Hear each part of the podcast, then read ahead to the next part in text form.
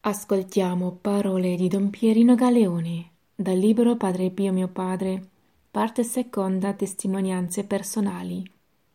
Quarto capitolo I fioretti di Padre Pio, pagina 41. Padre Pio e Padre Agostino. L'umiltà di Padre Pio era tale da unire con rara semplicità la convinta consapevolezza del suo nulla e della sua grandezza. Padre Agostino era in camera, sdraiato sul letto, sofferente.